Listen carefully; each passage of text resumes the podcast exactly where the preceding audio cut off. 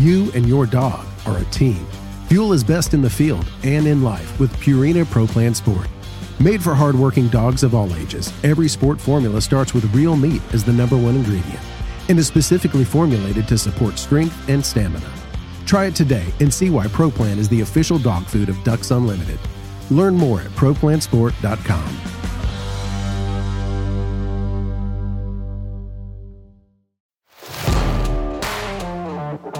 Welcome to the Ducks Unlimited podcast, the only podcast about all things waterfowl. From hunting insights to science based discussions about ducks, geese, and issues affecting waterfowl and wetlands conservation in North America, we bring the resource to you. The DU Podcast with your host, Dr. Mike Brasher.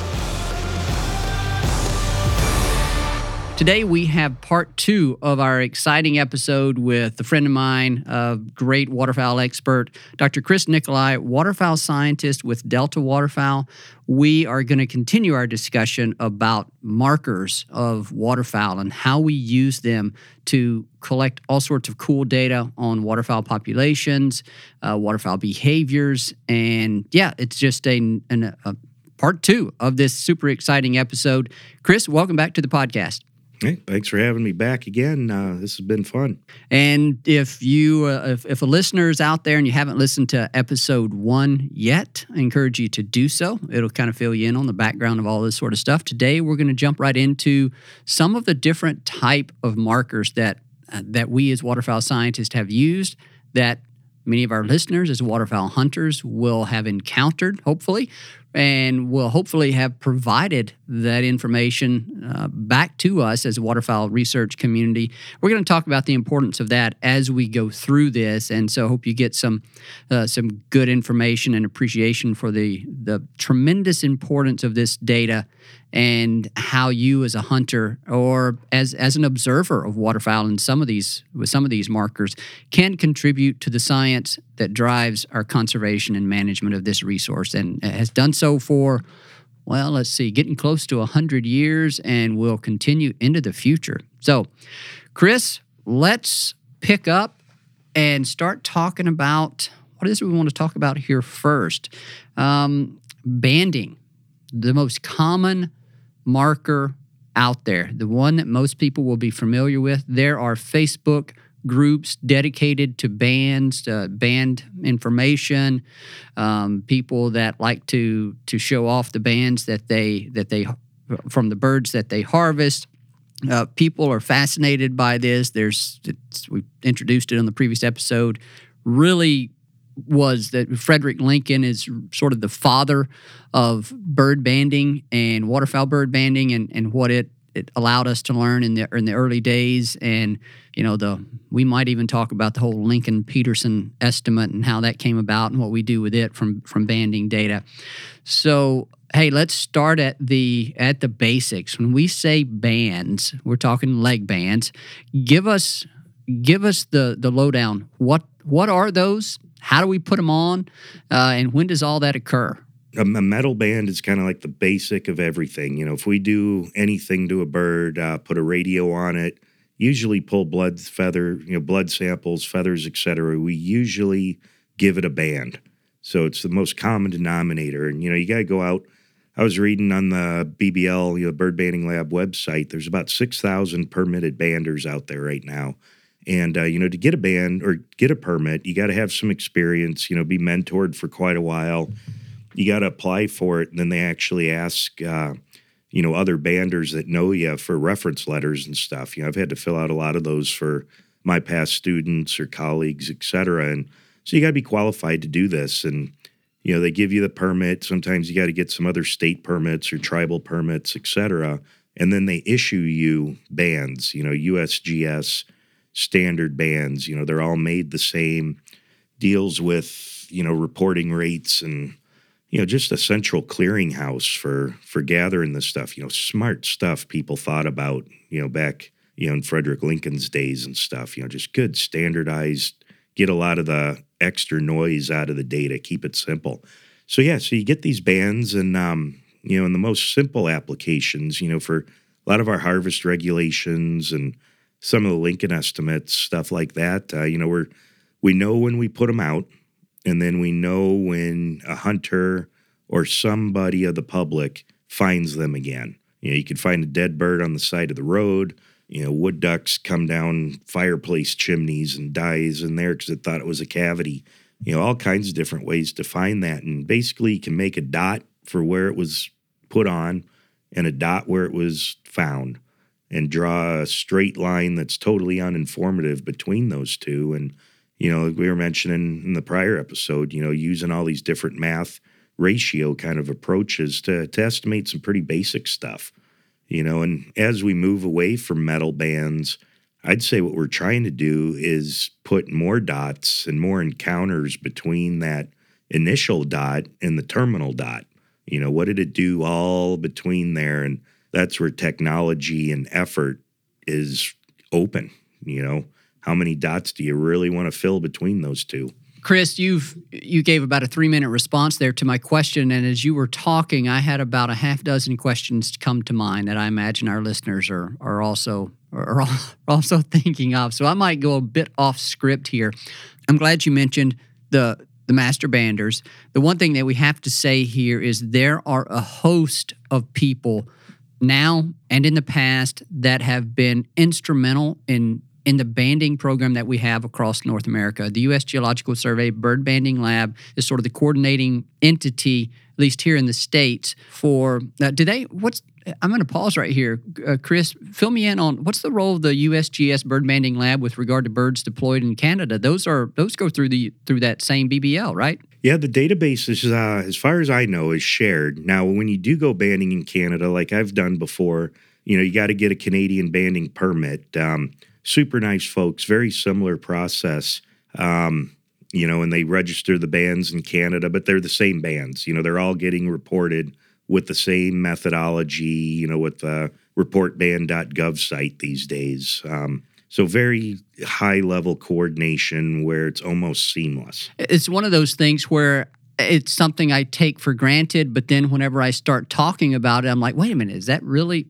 it's like you hear yourself talking out loud, and you want to pause and make sure that it's correct. And so, yeah, of course, that's the way that's the way it worked. To follow up or to continue on with what I was saying is that yes, there are a host of federal, state, uh, and and whole other entities that have private individuals that have contributed through the years to the waterfowl banding program across North America. Those people have put in the hard work, have put in the dedication to make this happen. The other side of that, of the participants in in us deriving value from banding data, are the hunters and everyone else that encounters a band and reports those bands through the website now. And so a huge thank you and recognition to all of those individuals, all of those agencies that are responsible for the success of our of our use of the waterfowl banding program. You mentioned that there are different ways that people can encounter banded birds. Uh, harvest is going to be the number one way that we're familiar with, but there are car strikes. I've uh, working in California encountered dead ducks along the side of the road that were struck by cars as they tried to cross the road, and I would always stop and check to see if the bird was banded. You mentioned how there are other just sort of random encounters of banded birds, of dead birds. If a person were to come across one of those encounters outside of hunting, should they report those, and would they report those through the same avenue that they do all the others? No, I highly encourage uh, reporting those bands, and yeah, exactly the same way. And you know, they've done really good. That website's been fun. You know, back in my first days, I mean, you had to write a, a letter that had a really vague address and you'd hope you included everything. And, you know, the poor person at the bird banding lab is probably hoping you included everything in your letter too. You know, and then it went to a phone number where you're actually talking with people at the bird banding lab. But you know that gets expensive you know those are trained biologists answering phones and it went to a call service for a while where you know it was just a general person that might have been taking an order for some company's catalog on the prior call and you know you couldn't get that back and forth. But then you know with the development of the website it's evolved over time and it's pretty neat you know it's it's pretty easy to get in there. It's like okay what kind of bird did i see? What kind of marker did i run into you know was this a wing marker? Was this a neck collar? What color was the background of the neck collar? And what color was the engraved letters? And you know was it on the left leg or on the right leg? And there's a lot of neat stuff in there that that makes it pretty user friendly. Uh, you know, I think we're at the simplest it's ever been to report a band. So yeah, anytime you record or run into a marked bird, you know, a marked blackbird, a marked chickadee, you know, cool duck or whatever, you know, get on the the website and you should be able to you know, report it and get a cool little certificate about uh, where that bird was initially marked. Now, Chris, there are other bands out there that you cannot or that you will not uh, that, that are not curated through the USGS bird banding lab. Uh, we're going to talk about some of those, but let's start with this. And, and, you see this on social media increasingly, where people will post a picture of this this bird that's banded. It has some obscure band on it. Uh, you mentioned the outset, what made me think of this is the fact that you have to be permitted to capture and band wild ducks, wild birds, wild migratory birds. And so a lot of those bands that, let's say, may not be official USGS uh, bands, they could come from a number of different sources. Uh, some, quite frankly, may be illegal bandings. I don't know how common that is, but others could be uh, farm raised ducks, right? That an individual bans on their property and maybe that bird exits the farm and finds itself harvested over some decoys. Um, that that happens as well, right? Yeah, and that's a that's an interesting topic too. You know, I've been involved with those discussions for years. You know, especially with Delta now. You know, we've got a lot of interest in this Atlantic flyway mallard reductions and in, in limits lately, and you know, I'm learning a lot about the the released European strain mallards that you know you've definitely done some other interviews or podcasts with, and you know, you got to step back a little bit. This one gets really confusing fast. So think about, you know, a domestic Toulouse goose, you know, that you can buy the goslings from a feed store in the spring, you know, Easter, you know, everyone loves buying a little gosling and you can buy bands for these. You know, it's totally legal. Um, put them on and the goose flies off, you know, and then someone accidentally shoots it and and sees it, um, you know, and that's all just fine. You know, no nothing questionable has gone on at all. But what gets interesting, you know, is a long history of releasing mallards in the Atlantic Flyway. You know, state agencies were doing it, hunt clubs were doing it, and there's a lot of versions of, you know, what we should be doing. You know, sometimes they used standard bands, other times they're like, no, you guys go ahead and use your own bands. And, you know, as you've known talking with Lavretsky, you know, are these birds even mallards? And, you know, kind of questions some of the legal mumbo jumbo we deal with. You know, they're genetically very different these eastern mallards that are being released? Are they even covered under the Migratory Bird Treaty Act that you know uh, the bird banding lab works under? And so, I mean, no fault of anybody's, but we've had a lot of different versions of banding in that example. Um, you know, there's still aviculturists out there. You know, I have a lot of good friends that have beautiful bird collections, and sometimes weather happens. You know, these guys have totally legal birds. They're marking them so that they know how old this Drake common is versus that Drake common. You know, they can't tell Fred from from Bill in the pen. And, you know, a storm comes and knocks that netting down and this bird escapes and it has a non USGS band on it. I mean, things happen. Um, you know, you get into some neat stuff, you know, like Jack Miner back in the day. Um, you know, that that outfit uh, or that individual back in the day really set the stage for a lot of what we do operationally now. And you know, someone like that uh, grandfathered in a little bit, and there's a little bit of leeway just out of respect for the outfit, and you know, they still continue uh, using different bands, but yeah, it's it's a really tricky one. Um, you know, of being able to use different metal bands. You know, as you mentioned, there's a lot of them where they you don't really know where they came from, and it, it's unfortunate because people get really excited, and it's like, yeah, no one you can't even find out who put that on originally to find out information and it's unfortunate. So, Chris, what happens when someone goes to that reportband.gov website and tries to enter a band, uh, the number of a band that let's say is not a USGS um, band? What kind of, I mean, I, am obviously not going to find it in the database. Does it just give them a, a message back that, hey, it's, it's not in here? We don't recognize this number?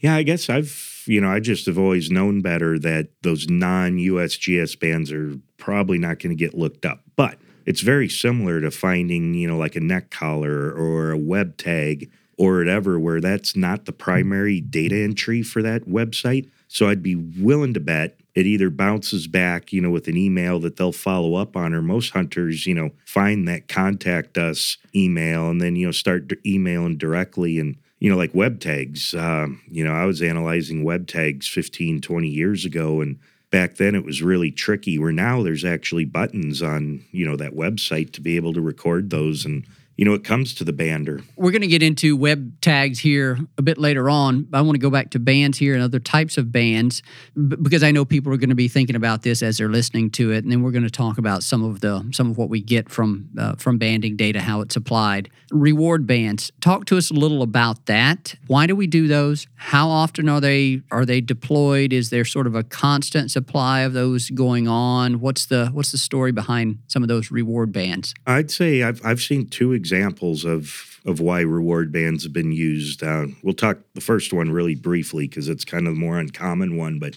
you know, some radio projects, you know, will put a reward band on just to help ensure that that radio gets reported and usually sent back. You know, so we can get it out on another bird. Simple as that. You know, just encouraging guys to get them back. And then the second one is the more common approach. And and what it is is we know that not every band gets reported that gets shot. You know, when we do a lot of these statistics that we talked about, you know, we're est- we're trying to estimate the probability that it was shot and reported. Then you could probably even add on and retrieved. Um, you know, all this because sometimes you'll shoot a banded bird and it cripples off and you don't find it. You know, so we got to deal with that with our extrapolation for this. We also have to extrapolate for the bands that don't get reported. You know, there's a lot of conspiracy theories out there. Um, you know that everyone's going to find your secret spot, or you just don't want to help the government, et cetera. But it's one of those nuisance parameters that you know we need to deal with, and you know the service has been really good about estimating this for a number of birds. You know, mallards are very common. Uh, we do a lot of assumptions that reporting rates don't vary among species. Uh, you know, there was a postdoc back in what the mid 2000s that actually looked at uh, re- reporting rates on on geese. You know, so there's a bunch of reward bands put on geese, but what they're doing is putting out. Oh, and we do it with mourning doves as well. Mourning doves, you know, it's operational these days. It pretty much just happens every year with the doves because they don't need to do as many of those, but it, it does cost a lot of money you know, so it doesn't get done every year. In a perfect world, it would. But you know, given these rewards out these days that are typically, I, th- I think they're a hundred bucks, but there might be some exceptions to that. But you know, they're looking at putting out a bunch of normal bands and comparing the proportion of those that get called back in and uh, compare them to reward bands and the proportion that get called back in. And you're assuming that every reward band gets reported. And uh, so you adjust it. Usually, you know, this day and age, well, I think over time it's increased from like 33% reportings to, you know, the low 90s now. You know, just as, you know, back we talked earlier about sending a handwritten letter in uh, some vague address on the band and now being able to do it while your dog's still shaking off in the blind from the the band you just shot. You know, it's it's really fast and efficient these days. Yeah, we saw a big bump up in that reporting rate whenever the one eight hundred number was was included, right? Mm-hmm. Yeah, and so then that kind of increased reporting rate has continued uh, continued to this day. Uh, maybe even ticked up a little bit. I'm not as familiar with exactly what that trend looks like, but yeah. So the idea of those those re- reward bands is money is a motivator, and as you said, we're assuming that all of those m- reward bands that's going to provide a monetary incentive is going to lead to you know, we, we assume 100% reporting of those. And so then by simple comparison of those, of that reporting rate to the one for the non-reward bands, yeah, you got your adjustment that you're talking about there. Does, I think you I think you mentioned this. These are not ongoing, let's say constantly because of the expense associated with it. They do these periodically just to sort of do a check on reporting rates. Is that right? Yeah, it's pretty much whenever things um, you know change in the reporting. You know, when we went when the 800 number was initially implemented, you know, hey, good time to let's see how this changes. Then they made bands that had, uh, you know, they started the the website as well. So we had bands there for a while that had the www.reportband.gov and the 800 number on it. And then, you know, data people started looking at it. It's like, boy, you know, we're getting most of these recoveries from the website anyways. So now we have new bands, you know, just in the last four years or so that, you know, have the only the www site on it twice. And uh, just, yeah, the, the round we're in right now is pretty much just looking at what is it, how has it changed when all we have is the, the website. Chris, let's begin to talk about. We introduced this on the previous episode, but I want to talk about it again. The specific You and your dog are a team. Fuel is best in the field and in life with Purina Pro Plan Sport. Made for hardworking dogs of all ages, every sport formula starts with real meat as the number one ingredient and is specifically formulated to support strength and stamina. Try it today and see why ProPlan is the official dog food of Ducks Unlimited. Learn more at ProPlansport.com.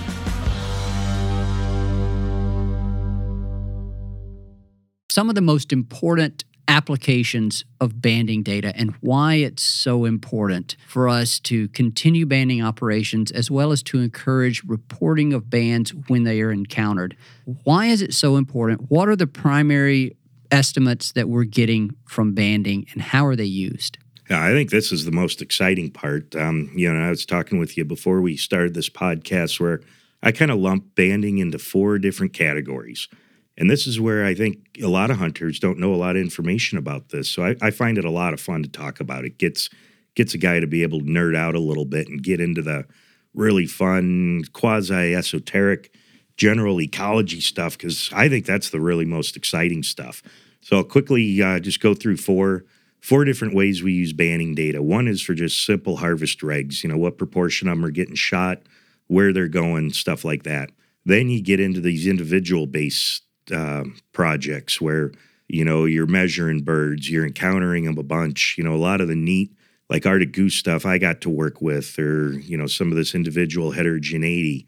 Then uh, another one that's relatively new is this Lincoln estimate stuff. You know, our mid-continent Arctic geese now are almost all managed off Lincoln estimates, so that's how we estimate population size. So a lot of the Arctic goose banding in the mid-continent feeds directly into these Lincoln estimates. And then the fourth category is what I just roughly put into recreational banding. And that's when you're out trying to do your banding, but you're catching these other birds. You know, you catch the odd ruddy duck or the odd blue winged teal or the odd redhead, and you slap a band on it. But guess what? Everybody keeps doing that every year for a long time. And all of a sudden, you've got these data sets, especially in this day and age with these new analytical techniques. And all of a sudden, we've got these accidental data sets that are worth their weight in gold. You know, we're, we're seeing some of that happening now with pintail data. Um, so yeah, so those four four reasons we band birds, and basically when a hunter shoots one, for the most part, you can't really tell what kind of project this is related to, and it'd be impossible to, for us to tell you.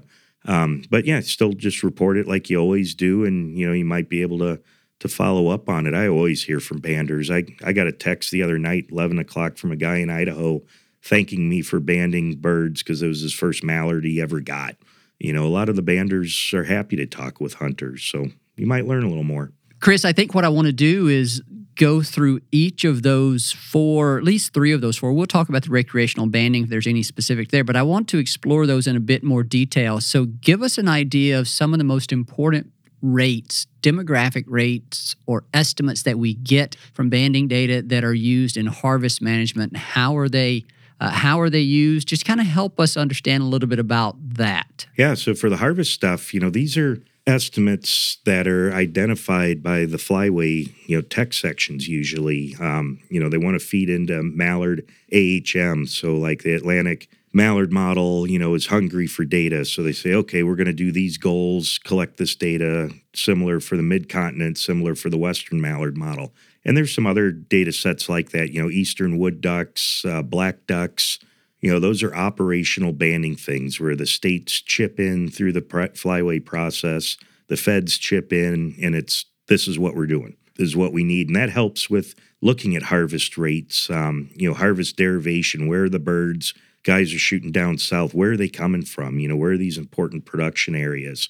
And, um, you know, and beyond that, everybody else is banding for other reasons. Well, with the exception of the Lincoln estimates, now that they've been incorporated into the mid continent Arctic goose management plans, you know, that is very similar to the operational banding where everyone's chipping in because it feeds into our harvest decisions, you know, which are basically legally binding plans, you know, so that we don't get sued for for harvest of these mig birds. So, using harvest rate as one of the examples that we're going to get here for harvest management, um, help me on this. You're going to know this better than I do. There's something called direct recovery rates, indirect recovery rates. Direct recovery rates relate to the birds that are banded and recovered in the same year. Indirect recovery is a bird that is banded in one year and then it's recovered a year or or more beyond that that banding uh, instance. I have that right? Yep. Okay. Nope, you did that exact. And those are that that this gets into the fun stuff. So like a direct recovery, exactly like you said, it gets it only has the first hunting season involved. Now it gets different. I mean, if you band a bird right before duck season, its direct recovery rate could be a lot different than a bird banded right after the prior hunting season ended. But that's they're both still direct recovery rates. And then an indirect, like you mentioned, is it's got it's getting shot at least its second hunting season it's been exposed to.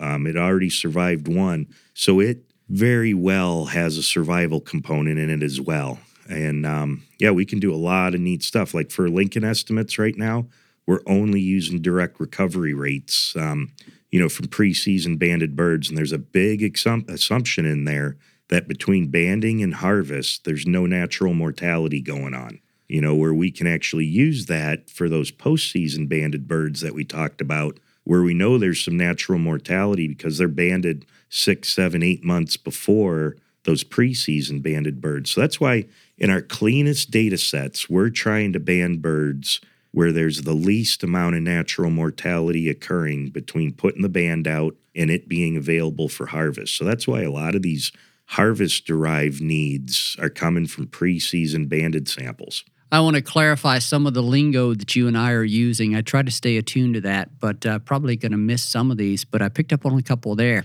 Preseason banding, the time we're talking about pre-hunting season, that banding occurs generally. What's the, the what? What are the dates where that banding occurs, uh, uh, Chris? For most of us that you know partake in that, opening day of preseason banding is usually around July fifteenth for us. Um, you know, that's where we assume from July 15th until the local opening hunting season, there's no, you know, very little natural mortality going on. But, you know, something that's tricky in there is opening day is varies in a lot of different places. You know, in Alaska and some parts of Canada, you know, opening day is September 1st, but yet, you know, if you're down in Arkansas wanting to do preseason banding, you could have still been doing it till what, two or three weeks ago. So there's, you know, a good two month period there where closing day of preseason banding varies a little bit. But generally, the majority of that preseason banding will come to a halt when around the end of August. Is that is that fair? Maybe into early September.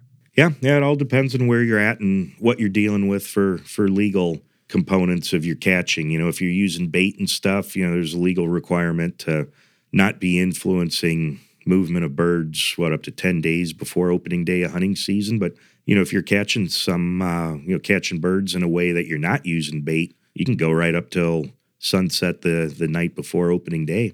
And then postseason banding, we're talking about post hunting season is when that occurs, right? And that's going to be a lot of the winter banding that we uh, that that's going on, and uh, it's gone on occasionally through the years. Back in was it the 70s or 80s? Maybe in the 70s, there was a very large, ambitious winter banding study that was conducted to to really provided some foundational understanding of of survival rates during the non-breeding season. If you're banding from two different during two different time periods and if you make some assumptions about the source of the birds you can estimate you can partition annual survival into two different components across the year. And so uh, there was a lot of that that went on in the 70s maybe into the 80s i could be getting that wrong but then it's it's picked up a bit here in recent years a number of people are are are doing some winter banding for a number of reasons there.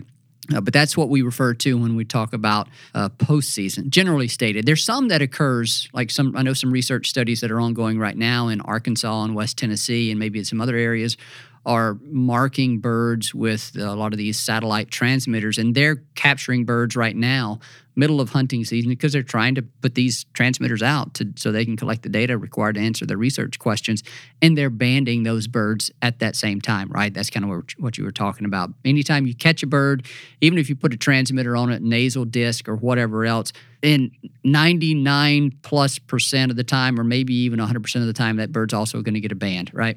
Yeah, and that pre and postseason stuff, you know, like you were talking late 70s, early 80s, that was all part of the stabilized regs experiment where they were, um, yeah, that, that experiment we don't need to talk about, but what they were trying to do, exactly like you mentioned, is partition seasonal survival rate. So that's a big deal. And a lot of us are really clued into how important that is. So being able to release bands multiple times throughout the year and then compare the recovery rates informs us of when natural mortality is occurring. A second important part, and I think you hit on it there, is sometimes during the year is easier to catch a specific type of bird than others. You know, like I used to play with the scaup data sets a lot back in the day, and scaup are really hard to catch preseason banding because they're way up in you know, in the hinterlands of the boreal or tundra and costs a lot of money to go band them. But boy, if you can catch them in February and March where you're sleeping in a hotel and eating at restaurants each day, you know, it helps to to band them during that time of year when you're trying to put radios on to study winter movements. So yeah, there's a lot of that plays into you know when we're putting those markers out. Let's talk about Lincoln estimates. That's again, that's kind of some lingo that we use. I was actually on a podcast, um, I don't know, a couple of months ago with Jim Ronquist, Jimbo Ronquist, and out of the blue, Jimbo asked me to step through the method of calculating Lincoln Petersen population estimates. I'm like, whoa, hang on, you did, I, he didn't he didn't forewarn me. I did try to forewarn you that we might, at least just a few minutes ago, I think, um, before we started recording, that we, we would try to step through this. But this is going to be second nature for you, I think, because you you uh, you deal in this area way more often than I do. So you mentioned that most of our Arctic goose population est- estimation nowadays is done with Lincoln population estimates. Banding data is a critical component of that method.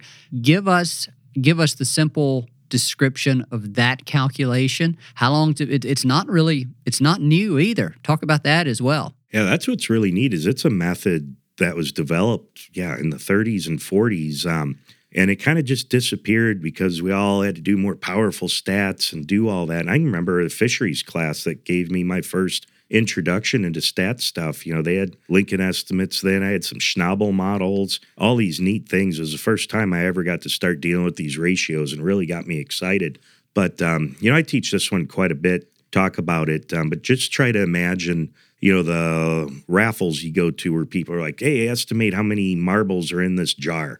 And uh, that's what I always use as the example. So the, the jar of marbles is the world of how many marbles there are or geese prior to hunting season or at the time of marking. You know, there's definitely some going to die off before hunting season. A lot die during hunting season, but this is how many you're trying to estimate how many geese there are at the time of banding. So what you do is your first handful, you, you, you open up that jar and you grab a fistful of marbles and count them. And each one of them you label, you put a band on them. So this is what uh, you know a lot of the CWS folks are doing, Canadian Wildlife Service in late July and early August. And they're going to a bunch of different sites doing mid continent cacklers, mid continent white fronts, lesser snows, Ross, Atlantic brant. And um, so, yeah, you know how many bands you put out. They're all unique. You put them back in that jar. You know, you open up the bird banding pens, let them all mix, close that jar back up, roll it back and forth, shake it up. That's all fall migration. You know, they're going to staging areas in the mid continent, and all of a sudden hunting season opens up. And what hunting season is, is a second time you open up that jar, pull out a fistful of marbles, and count how many there are. That's your harvest estimate that we're getting from like the wing bee survey, for example. But then you open up your hand and start looking at how many of those have a mark from that first fistful. And that's where you're using a ratio of how many bands were reported divided by the estimate of how many birds were totally shot.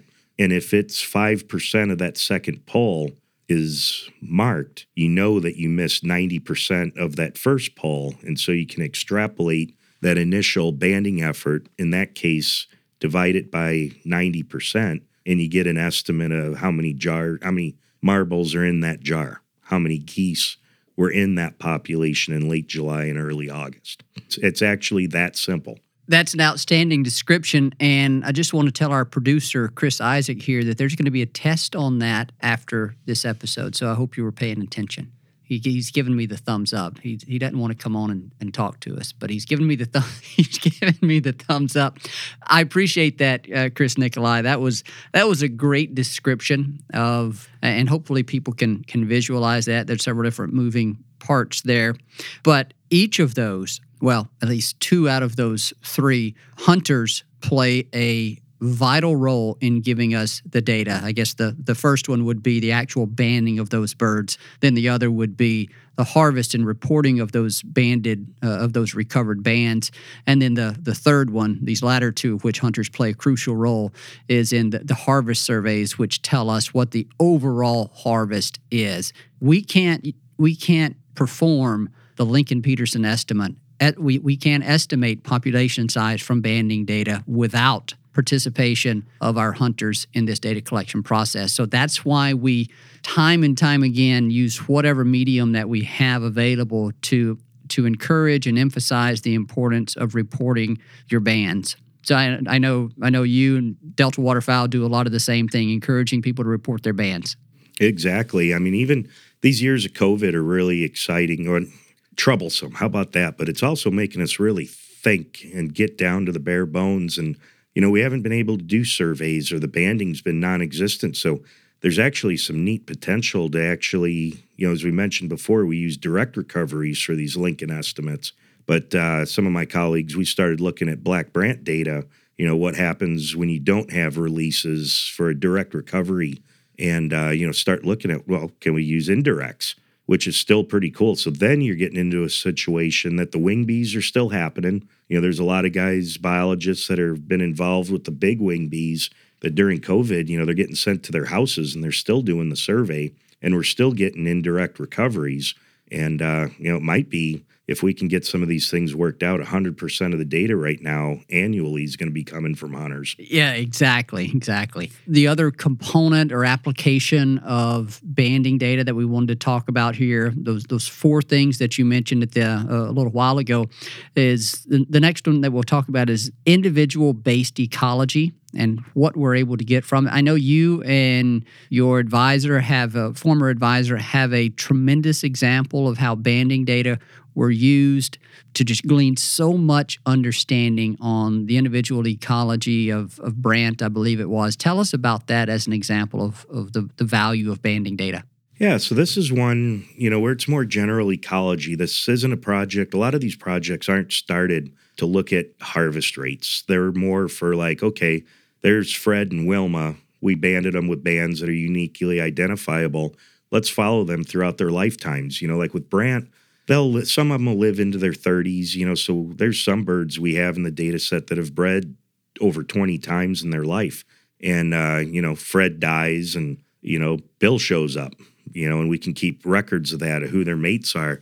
Every year how many eggs she lays what year her eggs hatch um, things like that. One neat one we did was we were able to go around and read bands at arrival. Then we located them during nesting and then we encountered them a third time when we were, well, actually, when they were moving to where they raised their goslings, and then a fourth time during banding drives. So here we were able to encounter these birds four times during the summer and do a little four occasion capture recapture there to estimate how many birds are there in the summer, basically. Then they migrate off, and we had a whole bunch of partners that were up and down the flyway with uh, spotting scopes and able to read plastic tarsal bands. You know, it's like a metal band, but you can read them way easier. And uh, we were able to assign where they went in the winter. So we knew early January is kind of like when wintering grounds peak and ebb. So we could ask, we could look at resites before this early January date, and then a second one after that early January date, and had a two occasion capture recapture, and then they'd go back up north. So we were doing this neat thing where we had six times in the year that they'd get encountered, no harvest data at all, and then look at the subsequent, you know, did they breed? Did they lay the same number of eggs? Did they change their laying date to a time earlier? Um, really neat stuff. Um, I mean, we can come. This is the stuff that gets fun as can be of just general nerd bird biology. It's fun. Okay, so another part that I think is really neat is um, you know, looking at birds and they have all these thresholds throughout the annual cycle. So with a goose, they got to decide, well, they're alive. You know, it's time for spring migration. Let's get all this fat on, and this is going to be my fuel to get north and my fuel to make eggs.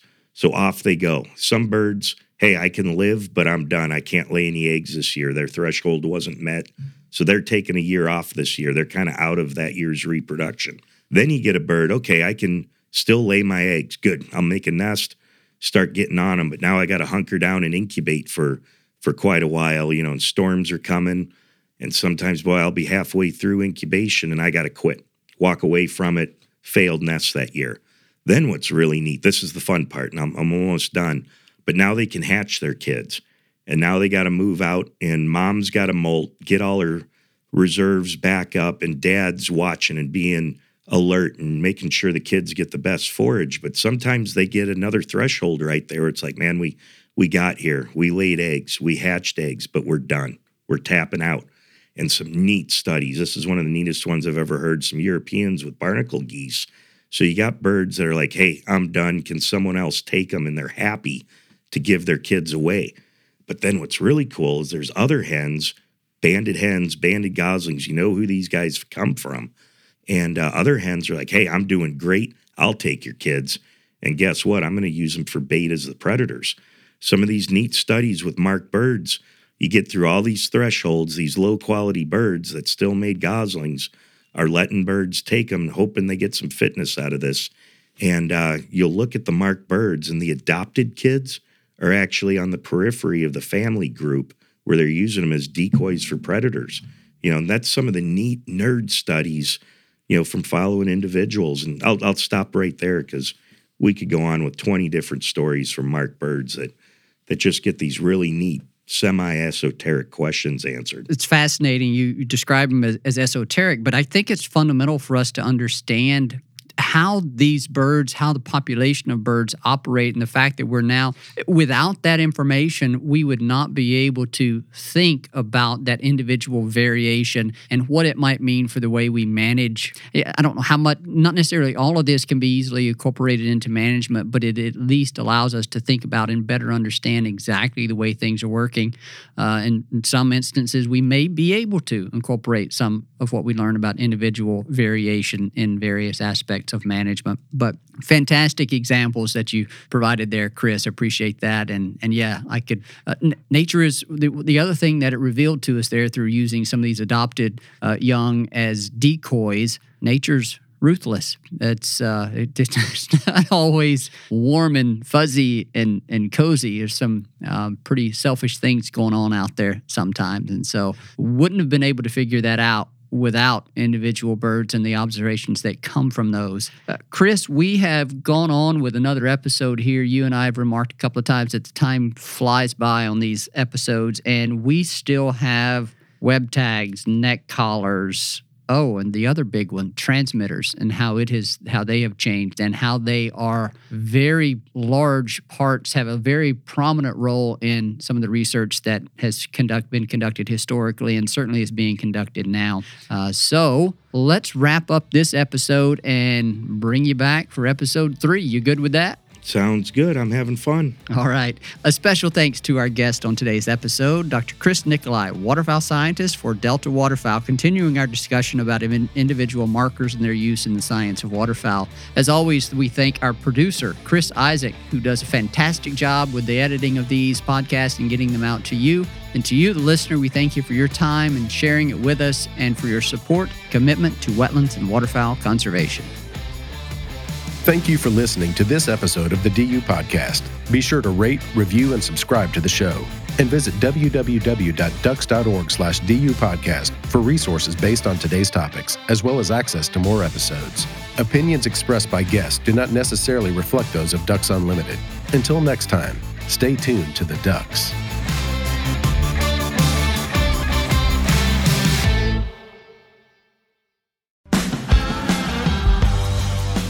You and your dog are a team. Fuel is best in the field and in life with Purina Pro Plan Sport. Made for hardworking dogs of all ages, every sport formula starts with real meat as the number one ingredient and is specifically formulated to support strength and stamina. Try it today and see why Pro Plan is the official dog food of Ducks Unlimited. Learn more at ProPlanSport.com.